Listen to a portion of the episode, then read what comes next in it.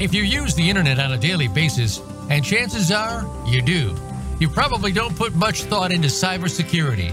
You know, your network connections, the pages you visit, the files you download. You should be thinking about these all the time. Welcome to And Security for All. Your host is Kim Hakim. We're here to help you understand, in general terms, how and why your cybersecurity should be kept in check. Now, here is Kim Hakim.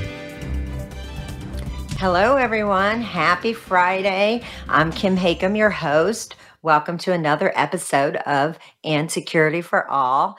Um, welcome to our listeners over on LinkedIn Live that are joining us today, and welcome to our regular listeners on Voice America.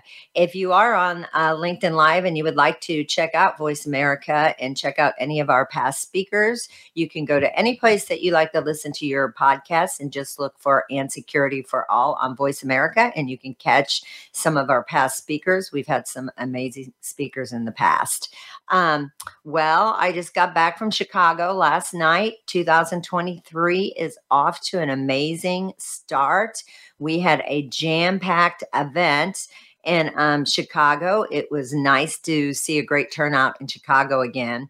Interesting. In the fall, we were in Chicago downtown, and any, it, unlike any of our past events off the Magnificent Mile, we just did not have a very good turnout last um, i think it was like in september. I was shocked because i had been doing so many events over the last few decades in downtown chicago and i was not expecting a um, like an event that wasn't packed. Apparently, the feedback in Chicago is since COVID, people work remotely now and they only go downtown maybe once or twice a week to report into their office. So we moved out to the suburbs. We had our event over by the O'Hare Airport and we literally had standing room only.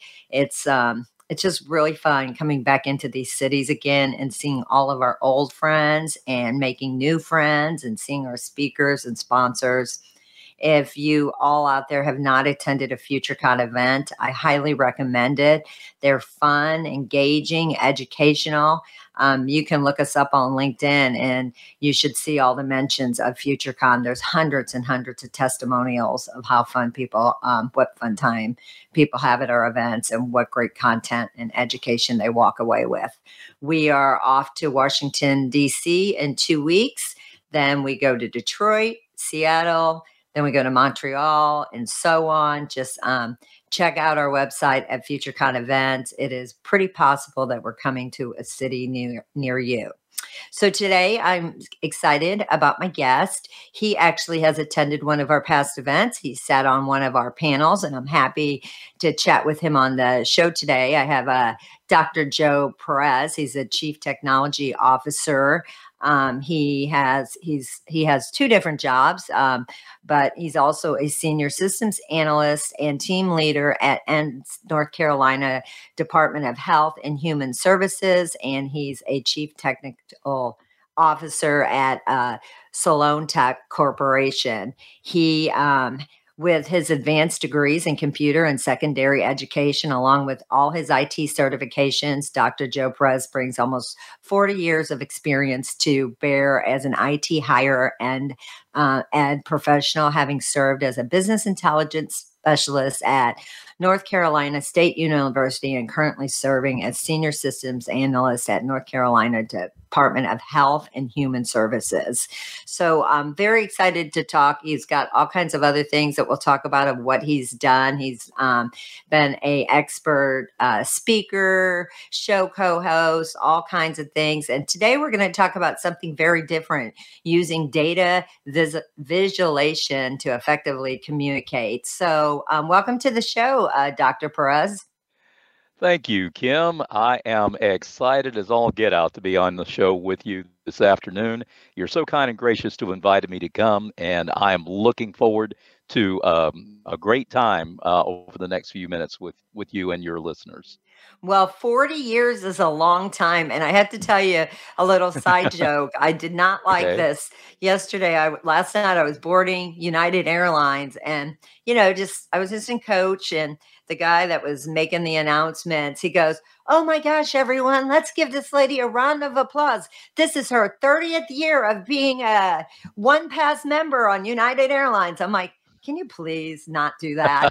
you know, I'm like, Well, what he failed to mention, though, was that yes, she started right out of kindergarten. I was like, that was a little mortifying. So anyway, when I read your 40 years, it kind of brought that memory back of uh, Right. a man saying that to me. But yeah, that, that's uh, congratulations on all your success. And I know you do a lot of speaking, um, like Mhm. all over. H- how did that start, and how did you get into your speaking career? So, uh, thank you for asking. And uh, about the 40 years, uh, I started way after kindergarten. I'll tell you that. You will establish that right now. So, uh, no, I was um, I was an educator for 10 years before I got into my career as an information technology professional. Uh, it's always been my passion to communicate, uh, whether I'm connecting with students, connecting with my coworkers, connecting with an audience, whether it's a live audience, an in-person audience uh, an audience that's virtual. I prefer an in person audience, but uh, I've always wanted to communicate. I've always wanted to share information. I've always wanted to um, make a positive impact on folks. You know, I I consider knowledge as a commodity. You know, it's something that I have and you need. It's something that you will give me your time and I will give you my knowledge, and hopefully you'll be better off after I'm through talking to you than you were when you walked into the room you know and and that's that should be the passion of any educator. So when i got into it uh, I, again i still had that passion and that um, uh, desire to educate the desire to uh, do instructional design uh, kind of spilled over into the responsibilities that i had in the, the first 25 years of that career that i was at nc state uh, I would speak at events uh, local to the university, of course, and uh, uh, MC some of their uh, some of our workshops and things that we would put on for um, university officials and so forth.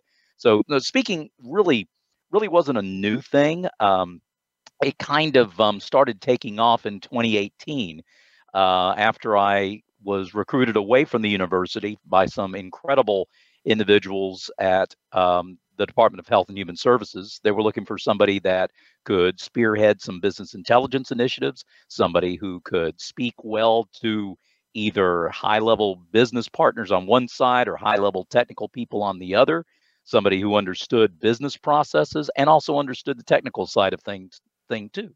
So that educational background kind of uh, dovetails into my into my current position. Well, it also opened up some windows for me, some doors, I should say, um, for me to be able to speak at conferences outside of my organization.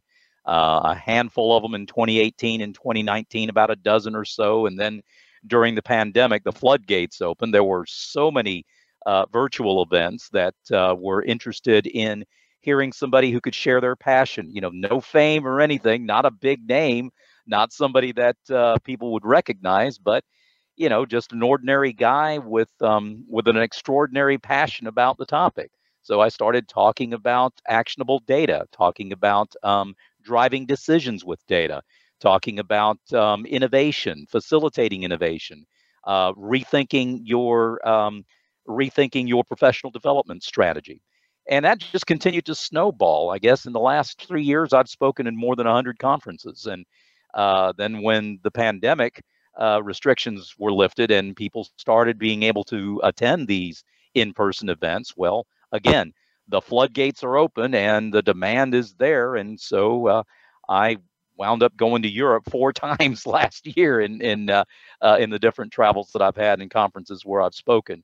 Um, so I, I've just really enjoyed it. Um, uh, I, I don't know where it all comes from. I guess the grace of God or something that uh, that uh, somehow I've been able to achieve both resonance and relevance with the audience. Right? You know, resonance speaks to the heart, relevance speaks to the mind, and hopefully it's something where I've sought to um, uh, to bring value to these conferences, to these organizations, and uh, share a message that um, helps them to be better in whatever functional whatever functional area that they're seeking to um, seeking to excel in. Um, and so I've just continued along those lines. And uh, this year, uh, I've already got about a dozen of them booked, and so I'm looking forward again to continue to create value and uh, bring data to life and life to data. Well, that's amazing, and congratulations to all your success. A um, couple of shout outs there. Um, Jonathan Kimmett, it's good to have you back uh, listening to our show. Jonathan, I you sat on a panel with Jonathan yes, I earlier did. this year, and, and he Jonathan, wow. Yeah. Yeah, yeah he's, he's an amazing guy. He's awesome. He he actually sometimes uh, co-hosts the show for me when I'm mm-hmm. on the road. He's going to be doing it. He'll be uh, doing the show in two weeks because sometimes I don't get back until like late Friday afternoon. So he he brings great um, guests to the show. So he'll be uh, co-hosting the show in two weeks. So nice awesome. to see you back, um, Jonathan and Mark Harkins out there. Uh, thanks for tuning in today. So, um, a question for you, um, and Jonathan did give you a shout out saying you're a wonderful speaker. He always enjoys listening to your presentation. Oh, so, what a kind thing to say. I d- promise you, I did not pay him any money to say that. so, so you kind of have like on your LinkedIn two dual. You have two different. Um, you're like explain that to us a little bit because it looks sure. like you have two different jobs uh, and mm-hmm. speaking how are you doing it all oh, and what are both again. of those different jobs again by the grace of god you know as you can tell the bags under my eyes you know the, there's no makeup studio because this is virtual so uh, uh, what you see is what you get here uh, no my um, uh, my primary role is a senior systems analyst eh, i can't talk a speaker who can't talk that's real good um, senior systems analyst at the North Carolina Department of Health and Human Services. I liaise again with high level business uh, partners and high level technical partners on both sides, hopefully trying to um, effectuate solutions that everybody can be happy with. Um, the uh, that is my primary role. It's a full, total full time job. Um, as a um, uh, on a fractional on a fractional basis, I serve as chief technology officer for a startup uh, in the North Carolina area called Solentech. Um, and uh, that uh, I get to um, uh, uh, to set policy or to um, excuse me execute policy from the CEO and stay apprised of technical developments in the the cybersecurity world um, to um, provide thought leadership there um, and at events where I speak as well. So um, as I said, one of them is a full time job, the other one is a fractional role. Uh, and then whatever spare time I have left, uh, I um, uh, I speak at conferences and um, again try to bring value to um, uh, every place where I go. So, um, when you brought this topic to us today, uh, using data vis- visual. Uh, I'm going to mess that word up. That's a tongue twist, twister. it Heather, is. Yes, it is. When Heather was trying to tell it, why don't you tell us what we're going to talk about and explain before, you know, I have some things that I want to ask you about that, but mm-hmm. can you define, especially our viewers over on Voice America, they do tune in to learn you know what cybersecurity is all about what does our topic today mean and then we'll kind of go into sure. it Sure. Well, to me, I um I want to bring I've said this this is my tagline on my on my LinkedIn profile, bringing data to life and life to data. Uh, to me data is life, okay? uh, people uh, need to be able to use data to bring them the uh, uh, to derive to derive the insights that they need in order to make decisions. And data data driven decision making is something that uh, people need to get a hold of because you know you might have a great intuition you might have a great business savvy you have a, wonderful grasp of your business processes um, and the decisions that you have to make would be based on your intuitive knowledge of those business practices uh, but what is it that guides that intuition? Uh, should you always go with your gut or should your gut be informed by data. And uh, whether you like to think about it or not, there is all kinds of data that you can use in making your decision. Um, it may be anecdotal um, inferences that you make from stories that are told to you by your employees, the things that are going on with the different business processes that you have. Uh, it may not be in a spreadsheet, it may not be in a database, but those are indeed pieces of data. And you are leveraging this data and leveraging it together with the intuitive knowledge that you have of your business in order to drive your decisions. Uh, I like to see the role that data plays in driving those decisions, and not just ordinary data, data that's been made actionable. Um, and how your reporting strategy, your business intelligence strategy, can inform how that data is going to be used. Uh, and part of it has to do with data visualizations. All that a data visualization is, is a group of graphs, charts that are used to create a picture, to tell a story with the data. Okay, that's why it's also called data storytelling. And so these things are used together and are leveraged in order to help you to make a decision, answer a question, or solve a problem. Get to that point and you're data driven. You're using this to enhance the intuitive knowledge that you may already have of your business processes so that you can make those decisions, um, make those decisions in an informed manner uh, by a uh, business intelligence strategy that doesn't allow itself to be skewed by people who are interested in only making a pretty graph. Anybody can make a pretty graph, but it's important to ensure that the data that's produced is indeed actionable and can drive you to make those decisions. So would you is this something that you would suggest, you know, since a lot of board members are non-technical and um, is this a great way to communicate with them by storytelling? Because we just talked about this on the on the show last week. Once again, you know, how to communicate, you know, the urgency to a board, you know, of of why we need budget, why why cybersecurity is so important, you know. Absolutely. Absolutely. Yes, ma'am. Because see, um, look, David McCandless said in a 2010 TED TED Talk that sight by far has the highest bandwidth of any of the five senses. About 80% of the information we take in is by eye, he said. Additional research in the years since then has proven that to be more like 90%. The visual acuity that we have processes information something like 60,000 times faster.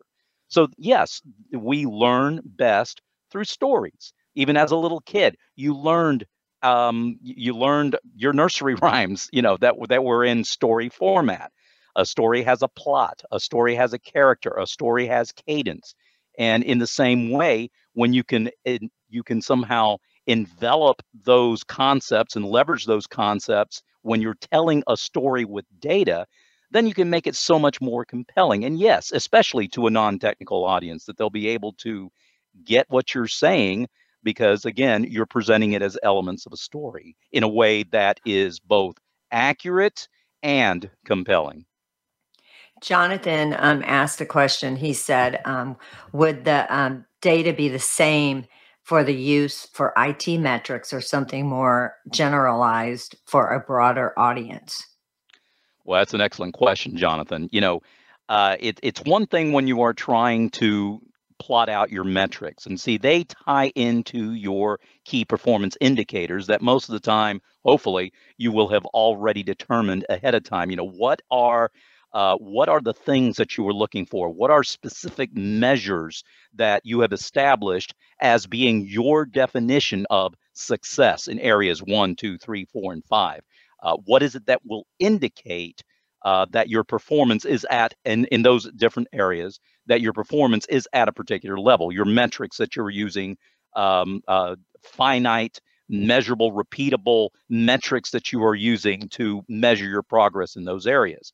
Whereas the generalized data might be uh, overall facts and figures about your company certain milestones certain records um, certain thresholds that you've met that would be something that the general public would be interested in that may or may not tie directly into your key performance indicators. So you have to consider your audience. Um, and, you know, I guess the best way to answer Jonathan's question is the classic IT answer it depends.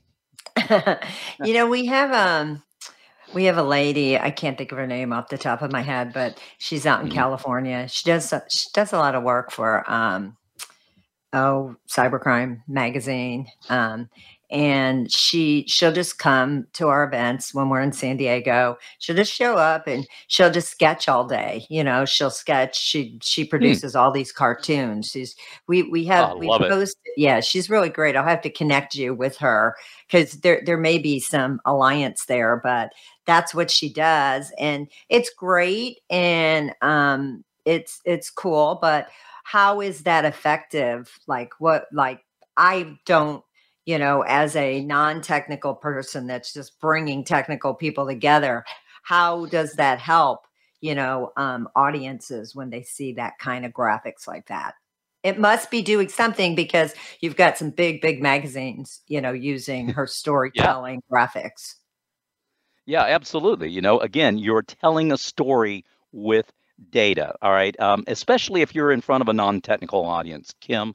Um, See, data visualization can be a powerful tool for communicating key insights to any audience, uh, even one that's not technical. Okay.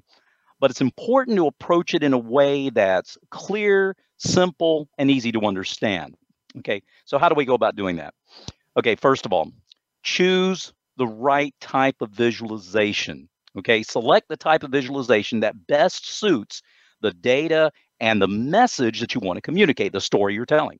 For example, bar charts are good for comparing data, line graphs for showing trends, pie charts for showing proportions.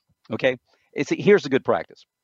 Always use the right tool for the right job if you want to communicate the right message. You wouldn't use a chainsaw to carve a turkey, would you? How about a sledgehammer to crack a walnut? of course not. All right. The same principle applies with data visualizations, okay, for that message. All right. Secondly, keep it simple. Okay. Avoid using complex visualizations that can confuse or overwhelm your audience, especially a non technical one. Stick to basic visualizations that are easy to understand and interpret. Otherwise, well, you're going to have the audience spending so much time trying to figure out what the chart is trying to convey that they totally miss out on seeing the message behind it.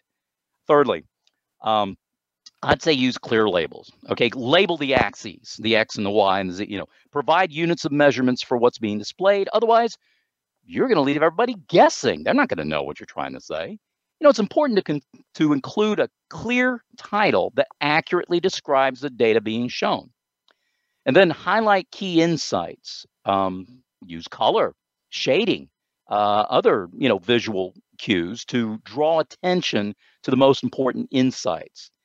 Senior account executive and expert data storyteller Spencer Sobczak tells us that contrasting colors differentiate among groups, whereas different shades of the same color can communicate the relative strength or weakness of a value.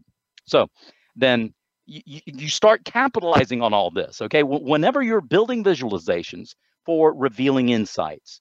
All right, here's the point just make sure those key insights are easy to see and understand. Okay. Um, lastly, fifthly, I, I, think it's number five. I don't know. I may have lost track. I'm not counting here, but whatever. I think number five. Um, avoid clutter at all costs. You know, um, keep the visual clean and uncluttered. Yes, yes, yes. You need color. You got to have color, but avoid using too many different colors or patterns or font changes in your labels, you know, whatever you do, keep the design simple. Otherwise, well, you're going to get what master statistician and Yale professor Edward Tufte used to call chart junk. You definitely want to steer clear of that. Um, another tip provide context. Okay, provide context for the data being shown. Uh, things like um, well, the time period under consideration, uh, the population being studied, or the issue being explored, the concern being addressed. Yeah, th- this is this is going to help the audience to understand the data and its implication. Remember, we're talking about this in the context of a non-technical audience, as you asked, Kim. You know, th- th- this is, but but this is good for any audience, right? And finally, test, test, test. okay, test with your audience. Show the visualization to that non technical audience we've been talking about and ask for their feedback. You know, even if my target audience is technical, and many times it is, guess what? Sometimes I'm still going to run it by the non technical folks first. Why? Because you want to encourage people to question, to dig, to probe, to, di- to drill, to discover. And this is going to help you to determine whether the vis- visualization is clear and effective in communicating clear insights for the decision makers. So I think by following these best practices that I've outlined, Kim, you can create data visualizations that will both effectively and efficiently communicate key insights to that non-technical audience. So Jonathan said, um, you know, what are some easy tools that someone can utilize to create this vis- visualization? Excellent question, Jonathan. Um, I like to use uh, the simplest tools that you can find. It doesn't have to be anything fancy schmancy. It just has to get the job done. Uh, one excellent tool that um, integrates well and plays well with uh, all the other.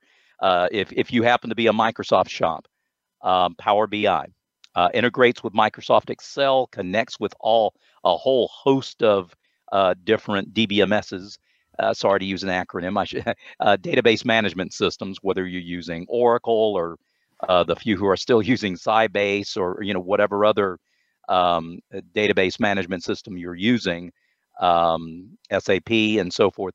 Um, the uh, that particular tool, Power BI, integrates well with the other Microsoft um, Office products, uh, and it integrates well with those tools drag and drop interface. You know, you you pick the graphic you want, you drag it, you drop it, you take the suggestion that it gives you, you uh, accept it or you change it. Uh, Tableau is another excellent tool. Both of those have a rather low learning curve. Uh, and I don't mean that in an insulting way to say you're dumb if you use it. No, what I mean is if you've never used a data visualization tool before and you pick up Power BI or um, Tableau, uh, you can pick up. It's it's very intuitive. And for the end user, uh, or for those of you who are administering your site, you don't have to give somebody the keys of the kingdom as far as rights and privileges are concerned in order for them to be able to drill and explore on their own. Uh, the point is, whatever kind of a uh, Qlik, that's another, uh, and it's spelled Q L I K, not C L I C K. Qlik is another excellent tool. Um, uh, SAS, SAS has a tool that used to be called uh, data visualization. Uh, it was, um, or excuse me, SAS Visual Analytics. Uh, it's now called SAS Viya. Um, we haven't used that in years, so I'm not up with the latest version, but it also has an excellent drag and drop interface. Here's my point whatever you use, something that one integrates well with your other tools, two integrates well with your back end database management system Three works well with whatever um, type of ETL tool that you're using. You know, get your data stream, right? You got your source data, you're pulling it in, you're um, transforming, you're extracted out of the original system. You might transform it in different ways, and then you load it into your reporting system. That's what the letters ETL stand for. Okay, whatever. Uh, if you're using Informatica, if you're using SAS um, Data Integration Studio or SAS um, you know, whatever other tool, okay, make sure that whatever visualization tool that you use integrates well with your pipeline. Uh, and above all, something that has an intuitive interface that people can pick up without having too steep of a learning, excuse me, of a learning curve. Uh, it's best to use something that is robust enough and complicated enough and sophisticated enough for the most seasoned developer to pick up and start using but simple enough and intuitive enough for the person that just wants to look at the data, that wants to just drill, that wants to explore, that wants to see different facets. A tool that accomplishes all that uh, would be the absolute best. So, whatever brand floats your boat, uh, I'm not going to advocate necessarily one over the other, but uh, in my opinion, the ones that uh, I have had the experience with that seem to work the best uh, are the um, Power BI from Microsoft uh, SAS Visual Analytics or Viya, um, Tableau, and Qlik. So, who are you primarily on when you're when you're talking about you know security operations centers or your IT, your security mm-hmm. departments? Who who are you trying to deliver this message to, and who would you say that they should be using this to deliver their message to?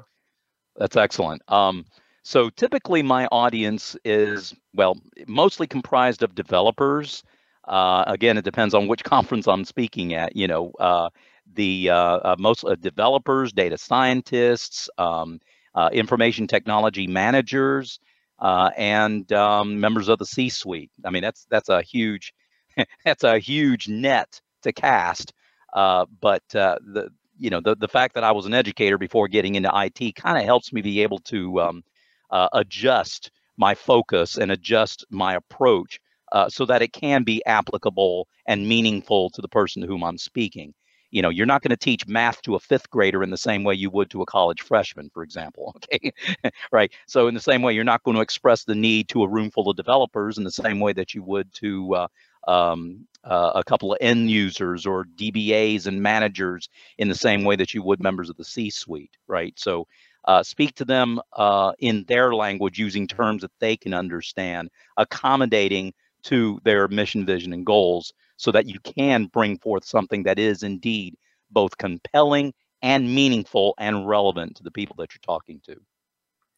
And what successes have you seen um, by trying to, you know, uh, educate people to do this? What kind mm-hmm. of successes have you seen? What kind of outcomes have you seen sure. by teams so implementing those, this. Yeah. Yes, ma'am. So, uh, you know, once they start allowing data to drive their decisions, once they start recognizing that you can draw insight from data that's presented, uh, again, both in a compelling way, but also correctly without any skewing. Um, I, I, wish, you know, I wish I could share my screen and show some examples of some really hokey, uh, uh phony, crazy looking graphs that uh, you know, that totally, totally go against the rules. You know, uh, graphs where uh, you're you're not um, um, uh, your your icons aren't proportional to the quantities that they represent. You know, you're you're touting uh, the difference between um, two capacities, and one is like maybe 20% bigger than the other, but yet the graphic expressing it is 10 times bigger than the other way disproportionate, giving a skewed picture, and that skewed picture is going to stick in the mind of the person who's trying to make the decision.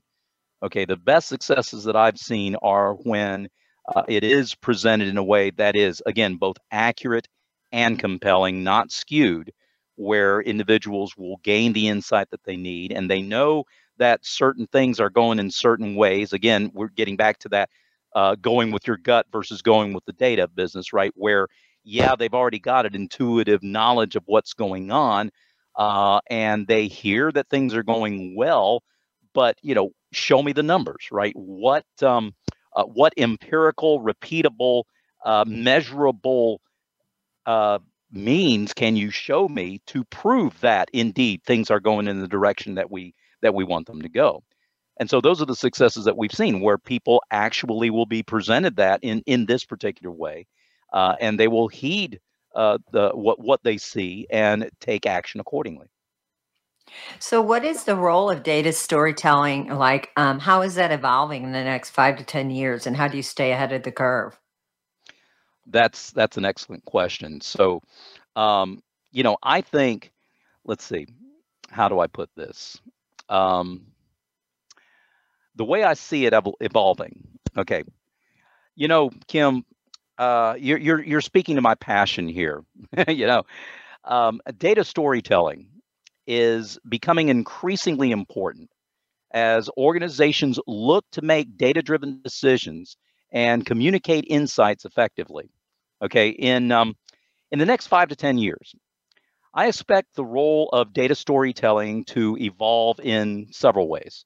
Um, first of all, I see an increased focus on the narrative itself, right? The narrative structure of data storytelling will become more and more important as organizations seek to communicate increasingly complex data insights in a way that's easily understood by a wider audience. As time goes by, that's going to be even more and more of a challenge.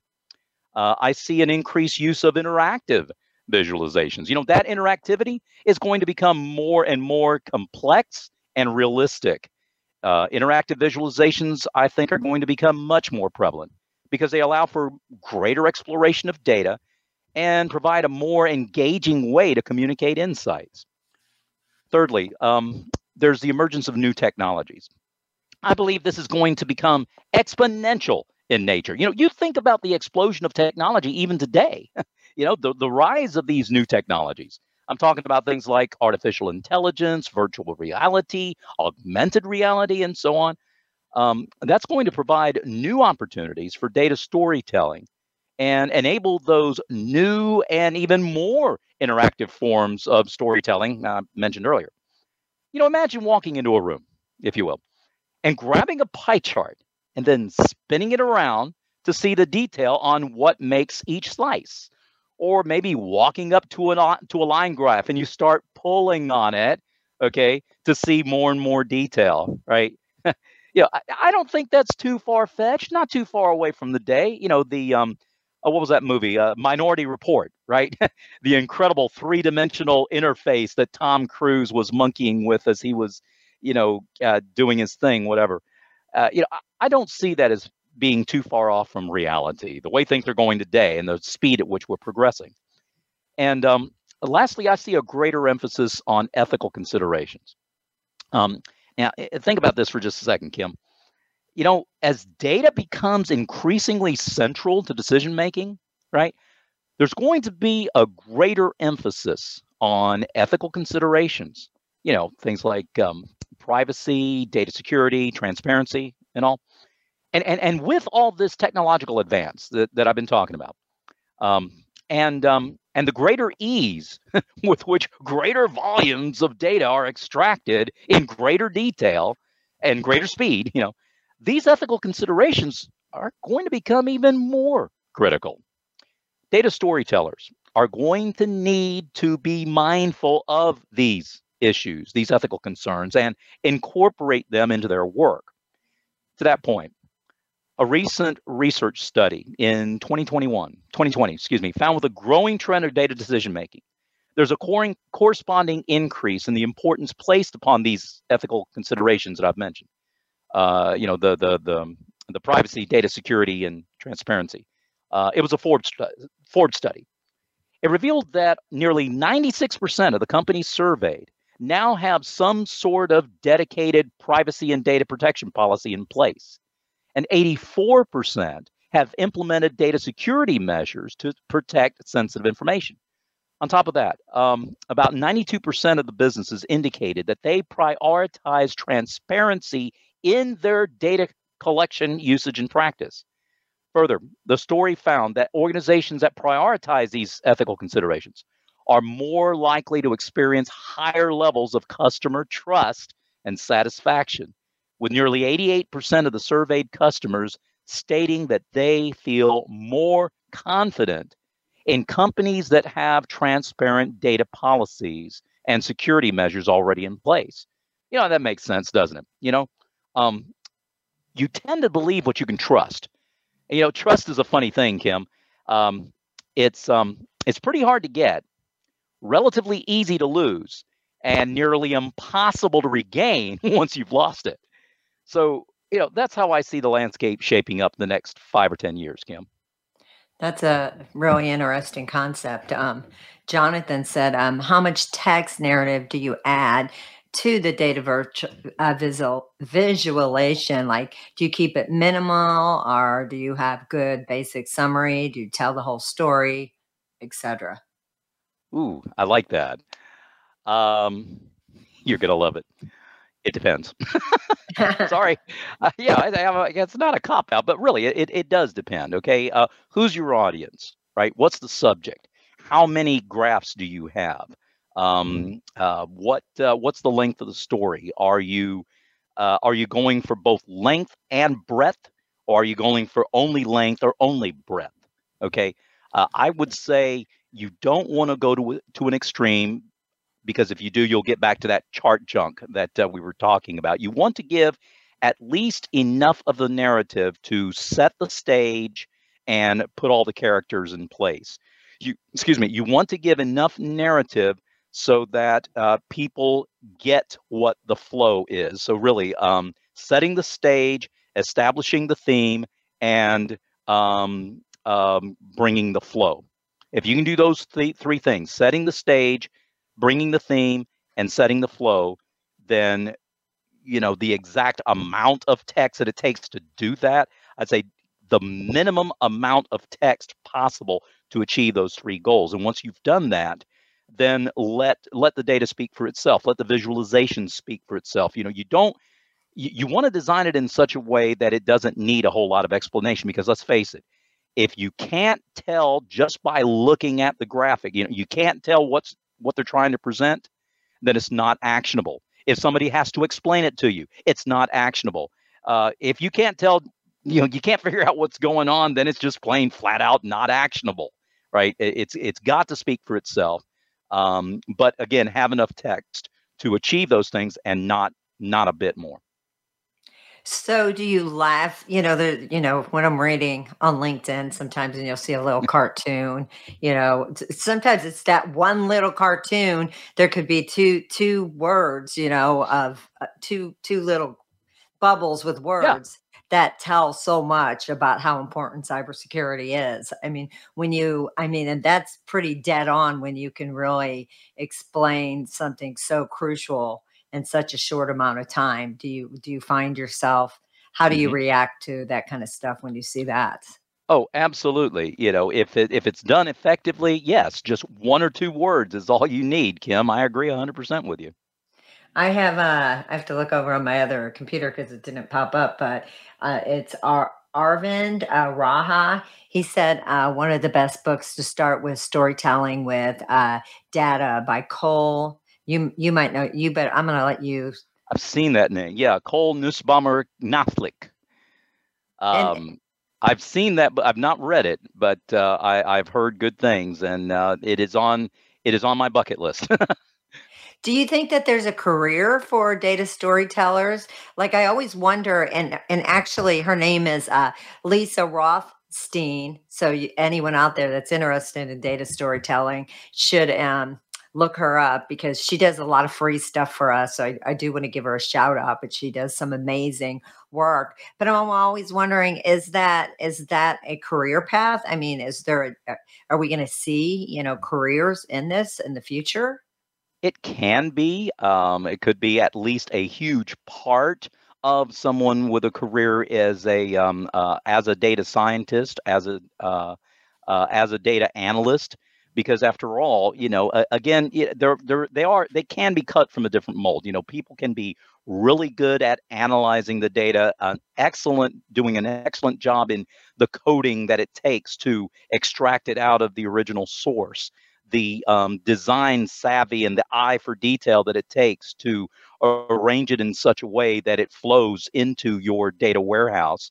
Um, and, um, you know the savvy that it takes to write the reports and join the tables in such a way that um, um, well you don't get a you don't go to the two extremes. Either you get a cartesian product or you have what they call fan out where uh, you're only joining on one criterion not on enough of them when you get duplicate records where if you would join on the two or three key fields well if you did the analysis of the data enough further upstream then you would be able to answer that question um, and uh, the the eye, the the flair for design, um, the um, uh, the articulate nature that it takes to know to tell a regular story. You're just plugging data into it and making it a data story. Yeah, granted, not everybody is going to have all of those skill sets.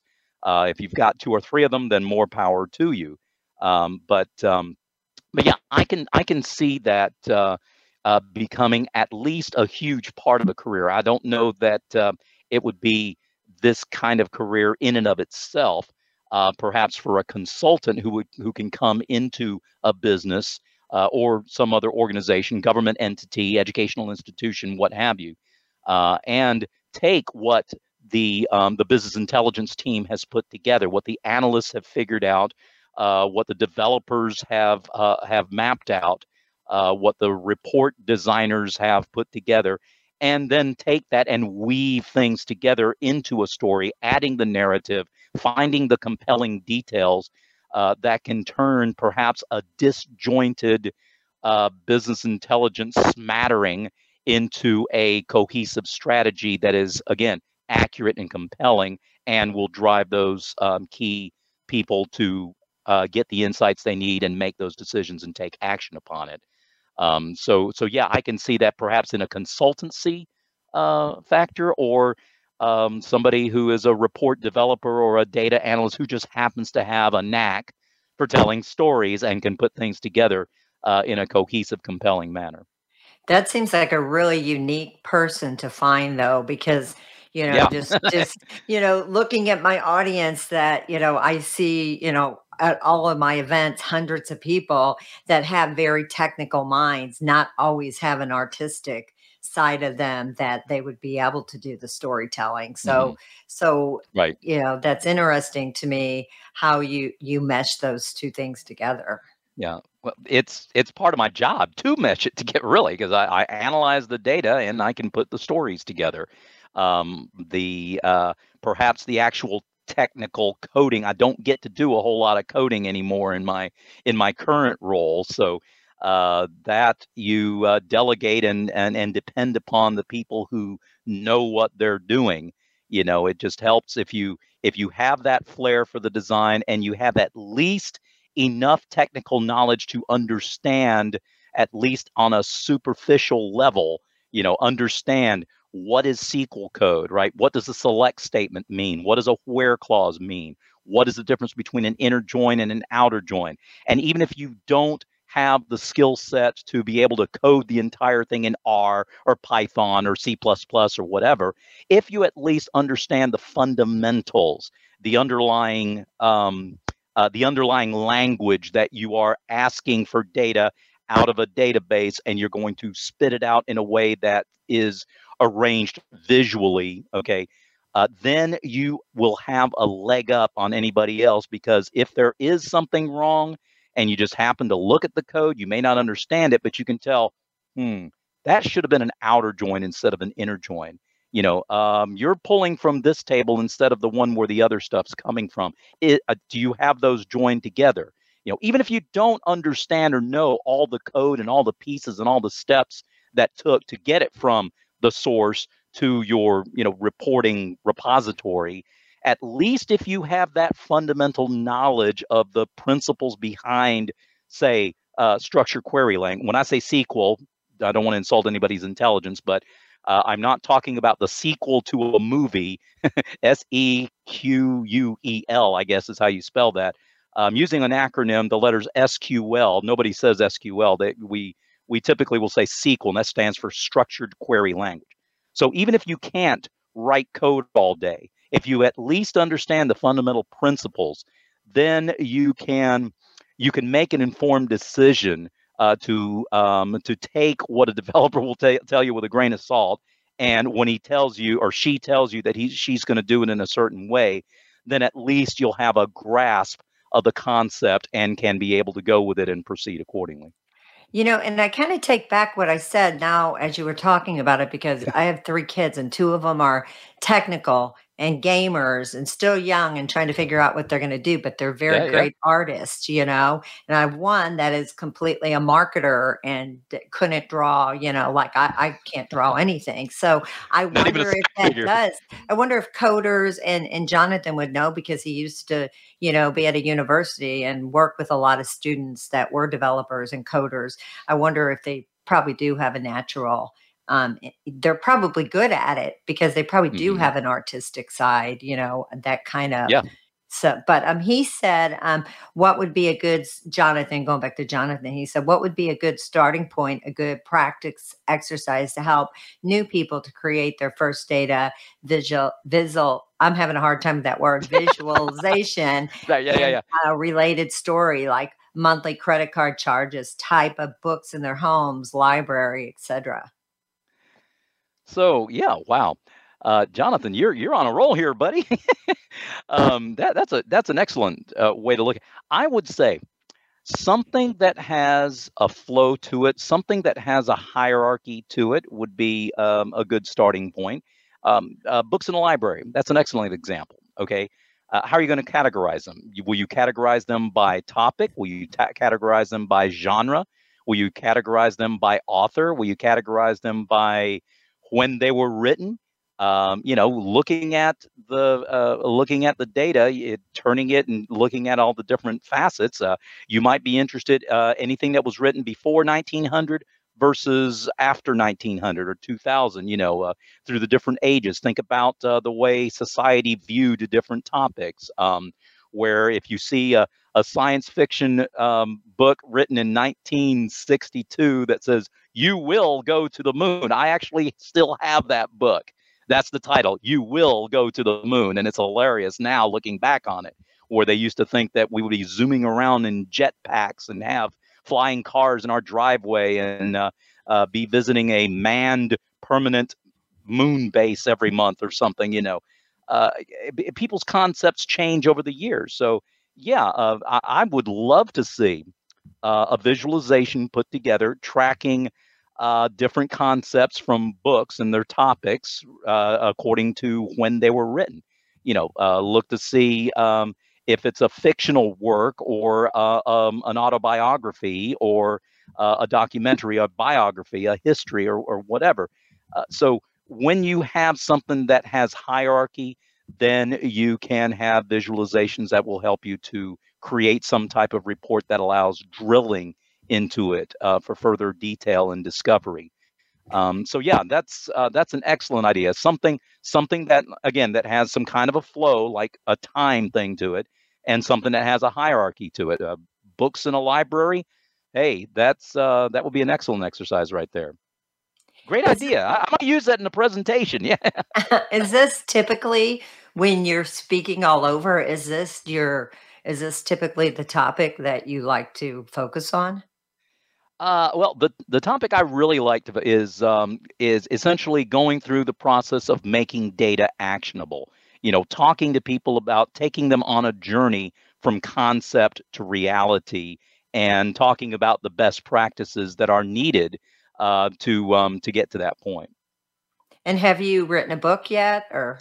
Oh man, no, I've been asked a lot of people have asked me because you know again all the things that I talk about and as as much as I you know I'm on podcasts all the time I co-host a, a monthly talk show and uh, well nothing like Voice America I mean you know you're the best I'm just a little bitty you know thing oh but, I don't know about that. yeah, you're kind uh, but uh, you know I, I suppose I have enough material uh, if I wanted to put things together. My problem is having the time to do it, you know, between my full time job and speaking and uh, you know, family and and and stuff like that. A, a, a military newsletter that I produce every month.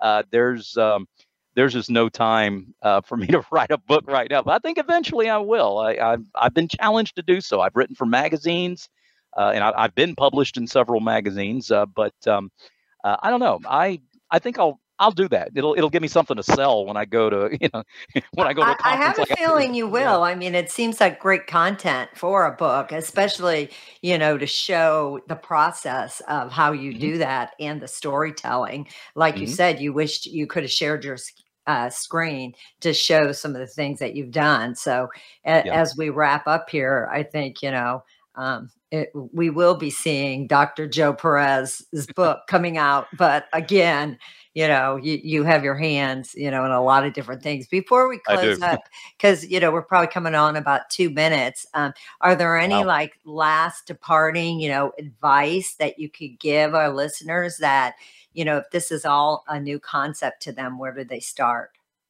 Sure. Um, yes ma'am. I'd say the the important thing to remember is um, be true to the data okay? Uh, don't try to manipulate things let the data speak for itself. Okay. Uh, don't look for the quick fix. Just because you can create a chart or a graph with three mouse clicks does not make it the best possible visualization that uh, that you can make. Okay, watch out for that kind of thing. Um, ensure that when you are presenting data, you ensure that these three things, um, these three questions are answered. That your data should make help you to make a decision, answer a question, or solve a problem. Keep that foremost in in your mind, and um, you know, throw yourself completely into it, and um, hopefully you'll be able to create value for folks that are looking to be able to make decisions with data uh, bringing data to life, as as I like to do. Um, the the I guess if if I could sum it up in in just one quick statement, uh, data. If you make it actionable, remember the four pillars of life, the letters L, I, F, and E: legacy, integrity, fervency, and efficiency. Legacy, look for the types of data that you can use and have an established um, established goal. Uh, integrity, make sure the data is right and exactly uh, the way it needs to be expressed. Fervency, that's you putting your heart and soul into it and be compelling and be motivated to tell the truth and express it. Efficiency, do it in the best way possible. Always look for doing things better tomorrow than what you did it today, bringing well, data to is, life. Yep, that is excellent. You can uh, find Dr. Joe Perez on LinkedIn. He he talks a lot about this because I researched him before we got on the show. But um, thank you again, Dr. Uh, Perez for being here. He's the senior systems analyst, team uh, leads analyst at uh, North Carolina Department of Health and Human Services. Thanks for spending this last hour with us. Thanks everybody for tuning in and all your great questions. Um, we will see you all next week. You guys have a great weekend. Stay safe, stay secure, and we'll see you next week. Thanks, everyone.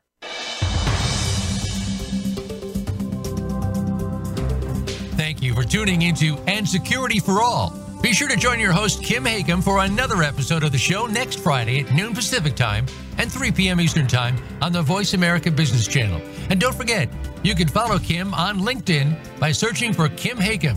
That's Kim, H A K I M, to keep yourself posted on all of her upcoming cybersecurity events.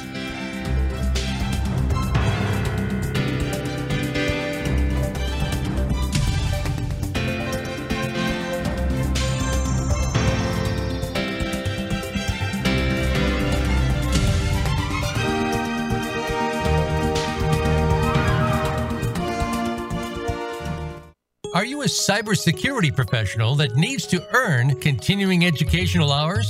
FutureCon Events brings high level cybersecurity training discovering cutting edge security approaches, managing risk in the ever changing threat of the cybersecurity workforce. Cybersecurity is no longer just an IT problem. To learn more about attending a virtual event, go to futureconevents.com or email info at futureconevents.com or follow us on LinkedIn or Twitter at FutureCon HQ. Don't miss the weekly FutureCon Seamless podcast series focusing on the insights and thoughts of chief security officers and industry pioneers making a difference throughout the world. Kim Hakim, CEO of FutureCon Events, and Darren Anderson, CEO and co founder Next Robotics, host Seamless Podcast, started by a team of entrepreneurs with experience in fields like smart cities, technology, cybersecurity. The result is a series of podcasts unlike anything you've ever heard anywhere. Listen where you get your podcasts, including Apple, Spotify, and Stitcher.